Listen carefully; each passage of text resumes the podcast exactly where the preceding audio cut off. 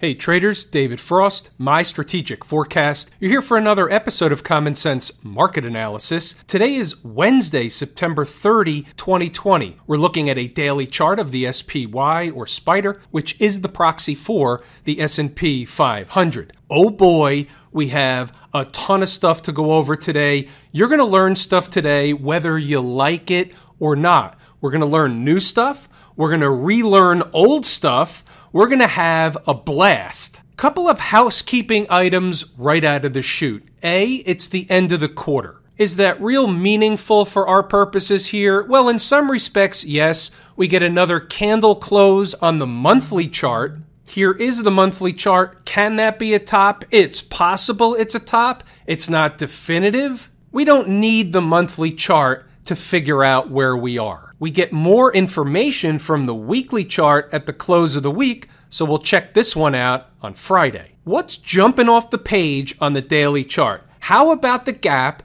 at three thirty-eight eighty-two? We talked about that gap for a few days. Nobody thought the market would get to that gap. All of a sudden, we had a recocking of the gun with the debate last night. And by the way, why was the market up or down today? Well, obviously, because of the debate. Here's what happened after or during the debate. The market actually ran down to fill this gap here, but did it in the futures market. Then today, they turned around and they went for the gap up north, three thirty-eight eighty-two.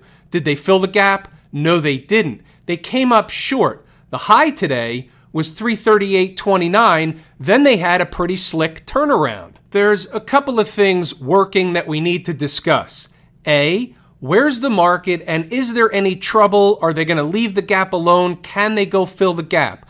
Well, let's check out where they are. Forget about the tail candle that goes up near the gap. Just assume that the market did the same thing it did over the last couple of days. It's basically trading underneath the convergence of the fifty and the twenty period moving average. What do we do with that? Well, there's one way to read that. The way is, until and unless they start trading away in the southern direction, they're building energy to make another push higher. Now, they had another push higher today. They didn't make it to the gap. That's courtesy of the trick, trap, fool, and frustrate crew. Who are they? They're the folks that have to make sure that as many traders and investors look like fools as much of the time as possible. If we know they're lurking, it's not so bad. They get us less often. We'll get to that when we get to Inside the Numbers. What do we do with this piece of information? So they're hovering underneath the convergence of the moving averages. They run up to fill the gap. They have a near miss, turn around back below the moving averages.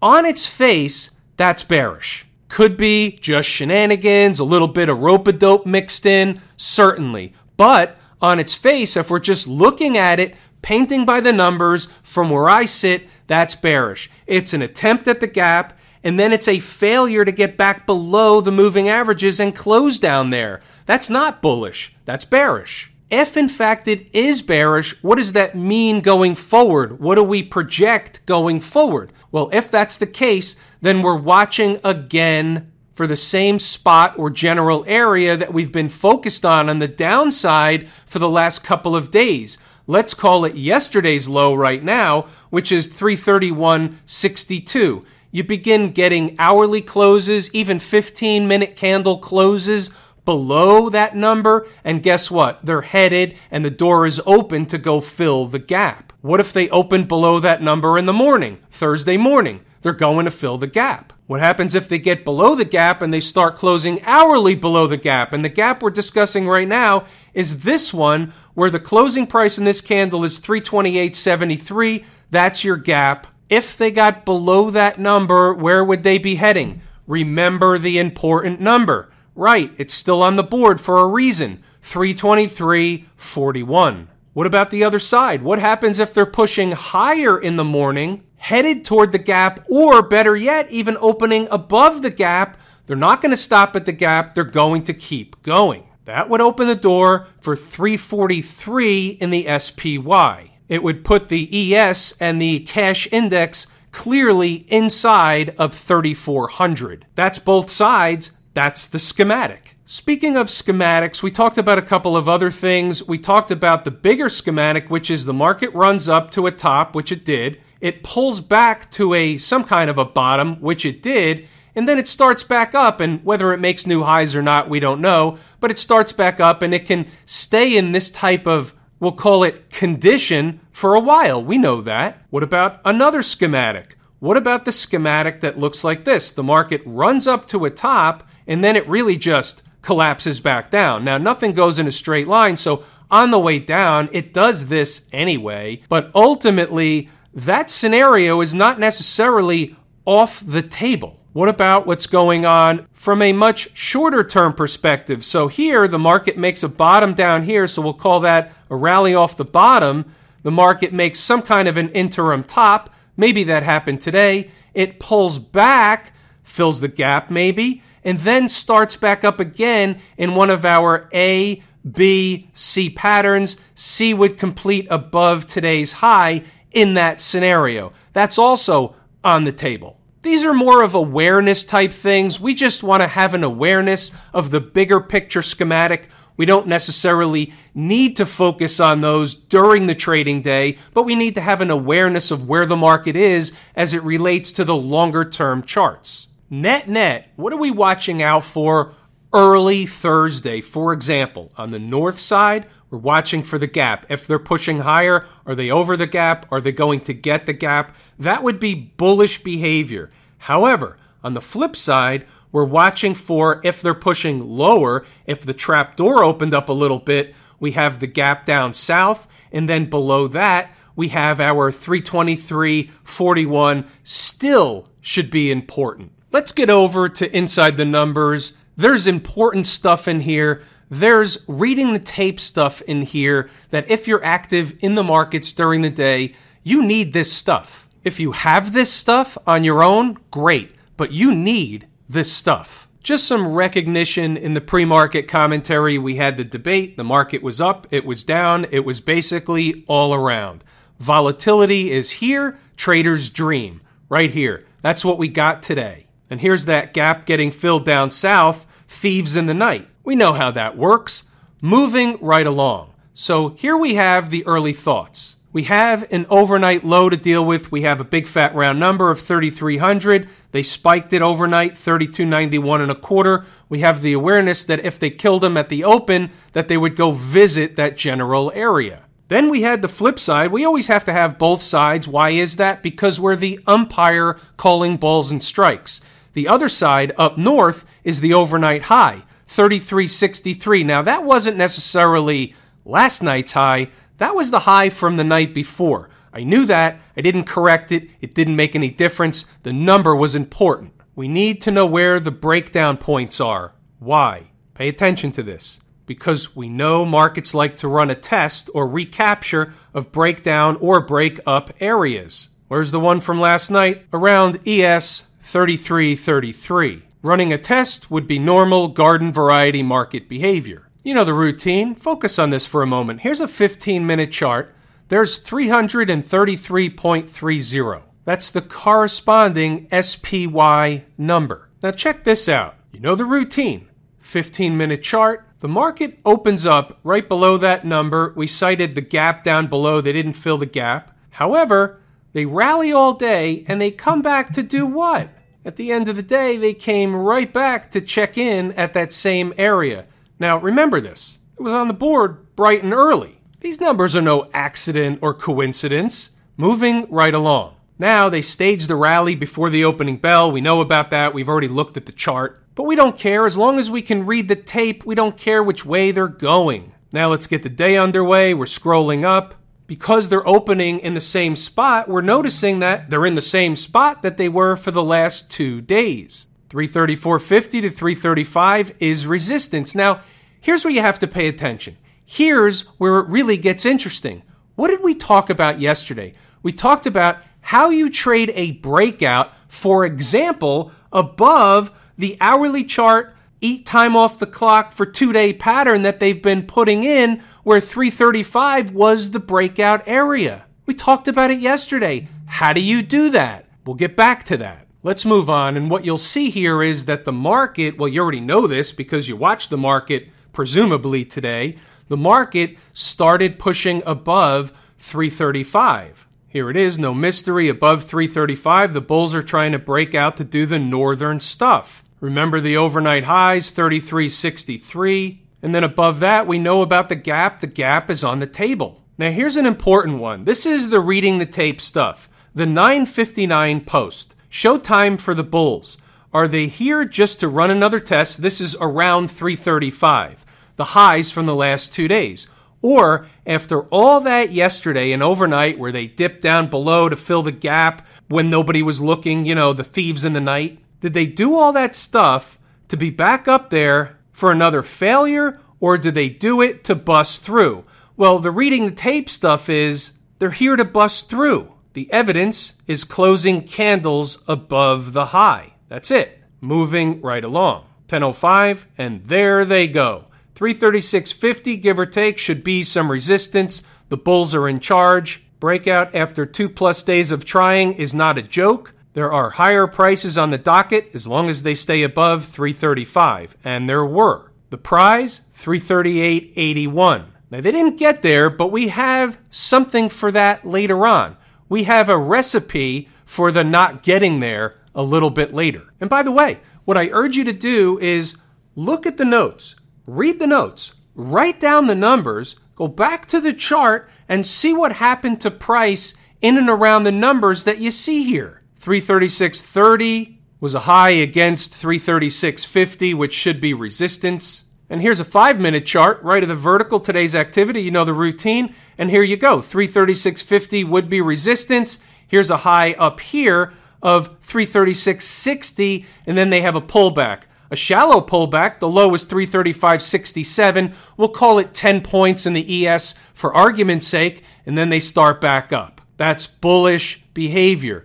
When the resistance point basically just sends the market sideways more or less for a while, that's bullish behavior. And we're moving right along. We're talking about the convergence of the moving averages. This was off the daily chart. We talked about that last night. While they were above that, that was bullish. We already talked about the fact that they failed and got back below it, so we'll leave that alone for now. Then we're looking for one of those mid-morning to late-morning pivot highs. They'll eat some time off the clock and run sideways, or they'll have a real pullback. But that's what we're looking for. Back to the five-minute chart. Here's a pivot at eleven thirty. That was a little one. They continued higher. Here's another pivot at about twelve thirty. That's a little bit past late morning, but it's close enough. Then they even went higher, and that's where they failed, on their way to the gap. Stay tuned. We have a recipe for that. So therefore, we're moving right along. So here, at just short of twelve thirty, they're just doing the thing. The target is three thirty-eight eighty-two. There was plenty of meat on the bone once they broke above three thirty-five. There was something for everybody. You can pause the video, read the notes at your leisure. I urge you to do that. two oh seven. Food for thought. Traders who are long the market looking for the gap as a target, keep in mind it is unlikely they get there before Trick and Company shows up to remind everyone it's not that easy. Read that line three times. Sometimes they come up short, other times they spike through. Each time, we don't know which one it will be. When you're treating this as a business, you have to take profit along the way because you never know if they're going to reach your target. When they do reach your target, the pro trader has the smallest last piece of their position on. They've booked profit along the way. Why is that? Because that's how we treat it as a business. That's how we find success by constantly putting money in our pocket. You can't look for the home run every time. You end up striking out most of the time. Moving right along. At two twenty-five, the high was made at three thirty-eight twenty-nine. This is what we're talking about in terms of coming up short and a visit by Trick and Company. And here you go. This is why we take profit along the way. Moving right along. Now at two thirty-two, we'll go back to the charts in a moment. At two thirty-two, I know what you're thinking, or should be thinking, is that a reversal candle on the hourly chart? Technically it is, with volume behind it. How much lower can they go? That's the trick. Now here's where the reading the tape stuff comes in.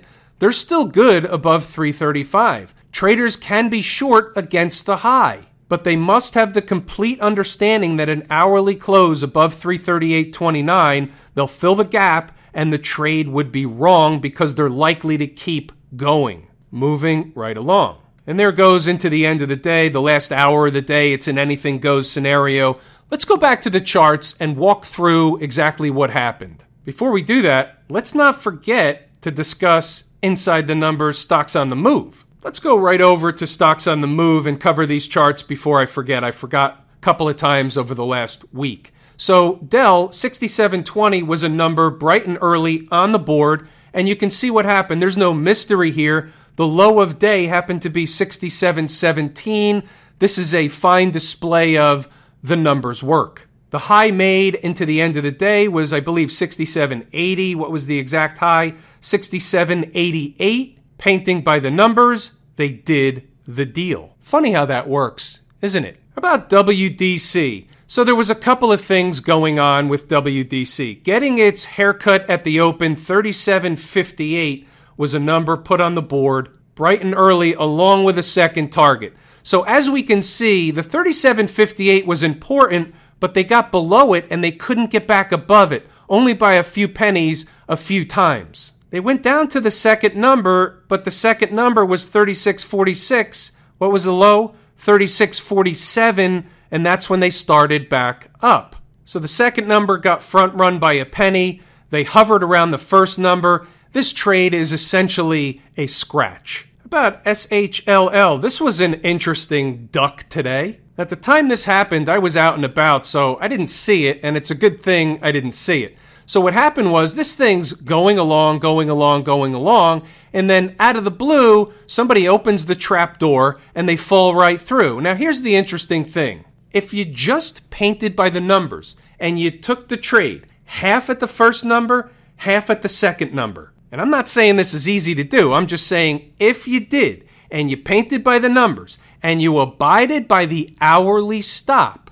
it turned out it was a great trade. It made a high over here of fifty-one seventy-five after all the shenanigans down south. Not saying anybody did that. I'm not saying it would have been easy. I'm just saying, painting by the numbers, the hourly close was forty-eight fifty. They never closed an hour below forty-eight fifty. Crazy ride for sure. However, it was one of the stocks on the move.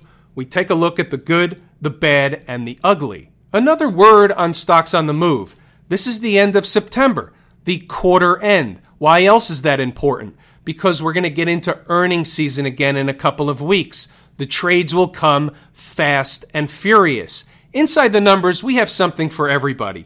We have something for S and P traders. We have something for equity traders or stocks on the move traders. And when you get into earnings season, you want to participate if you're a stock on the move trader. Here's the hourly chart of the S P Y again. Just to reiterate, let's clean this up a little bit. We don't need the line. We had the eating time off the clock pattern from yesterday. So we had the flagpole and we had the flag formation, okay? Then we had the breakout above three thirty-five.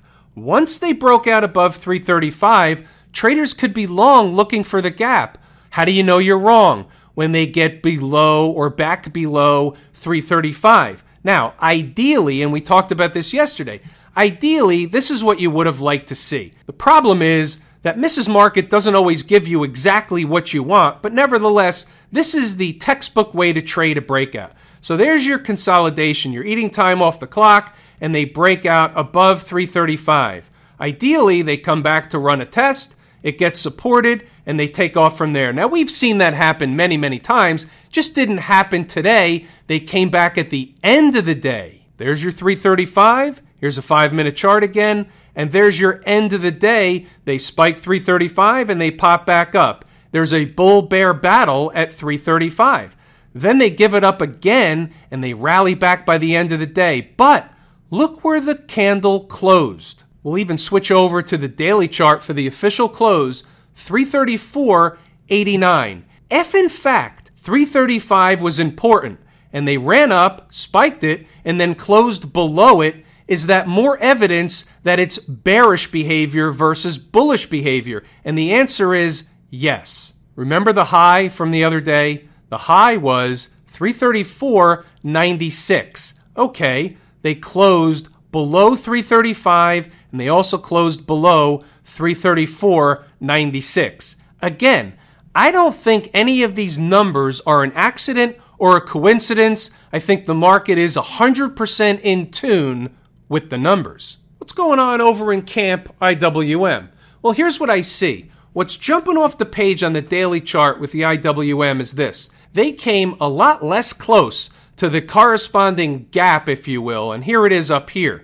The price is one fifty-three twenty-nine. They came a lot less close to that gap today than the S P Y came to its gap. Again, the I W M is my favorite market leading indicator. Now, it was only down forty-four cents or about a third of one percent today. We're not going to make a federal case out of that, but we are going to take a puzzle piece and put it on the table for the fact that they tried to get to their gap. Their gap's farther away. They didn't come as close, and they went back down. So I think that's more evidence of more bearish behavior until and unless we see the I W M take a leadership role. If it's a leading index in the northern or southern direction, until and unless they take a leadership role in the bull case, then there's no dice. What about our friend over at the R S P, the equal weight index?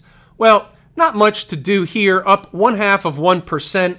The S and P five hundred at the end of the day was up about eight tenths of one percent on the day. So this was up less than that, but it's not enough of a divergence. It's not enough of anything for us to make a federal case out of this either. It really looks very similar in terms of the chart. So what we'll do is move it along. What about the folks down at the transportation department? Now, here's a different story.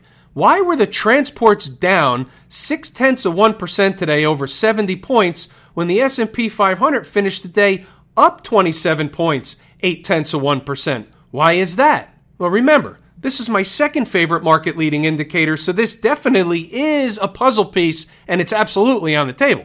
And why are they giving up the twenty-period moving average? They didn't have to do that. They could have been above the twenty-period moving average if they were going to portray bullish behavior.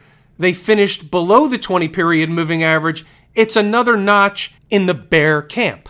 Second favorite market-leading indicator, down on the day, puzzle piece on the table. The Silicon Valley folks, they're still above the twenty-period moving average and the fifty, the convergence of the two. So again, we're not going to make a case out of this either, but an interesting question which turns into a puzzle piece is, how come one of the growth indices where money flows to grow, the Qs, the I W M, a lot of the growth type stocks are within this index? Why was that only up one-third of one percent today? Why was the S and P up more? If the market was really rallying, wouldn't the Qs and the I W M be up more than they were? Again, puzzle piece on the table. Can't make a trade off that information, but these are all things that get thrown into the bucket. We stir them around with a big oar, and out comes the picture on the other end. X L F holding up pretty well today. The question is, are you still in the X L F? And the answer is, I'm still in half of the X L F. Next question, when are you going to sell the X L F? Well, there's two spots. A, if they go up north, I'm going to sell it at the next gap, probably right in front of the next gap. Here's the gap, twenty-four sixty-eight, so I'll sell it somewhere in the twenty-four fifty or above neighborhood. Not looking to marry this thing. It was a trade. Remember the weekly chart. I'm not comfortable betting this thing's going to take off like a rocket. What about the other side? What happens if it goes down? I'll sell it north of where I entered the trade. This way, this happens. It's a risk-free, emotionless trade right now, and I can't lose any money. I've already made money because I booked half the profit in my pocket already. Worst case scenario is the remaining fifty percent of the position gets punched out a couple of pennies above the entry price. That's it. Do I treat these trades much different than stocks on the move? Not a lot. The only difference in a swing trade is you're going off a longer-term chart and you have to give it some time. Why is that? Because time is more important than price. We all knew that was coming. Smash Mouth, flat today, down five cents. We're not going to make anything out of that. We can't make anything out of that. We're not going to read into that. What we're going to do is pull the ripcord and say, have I told you how much I appreciate each and every one of you, and that without you, these videos are not possible? True and accurate information. It's everything I wanted to and intended to discuss. Therefore, I'm David Frost, My Strategic Forecast. Thanks again for tuning in to another episode of Common Sense Market Analysis.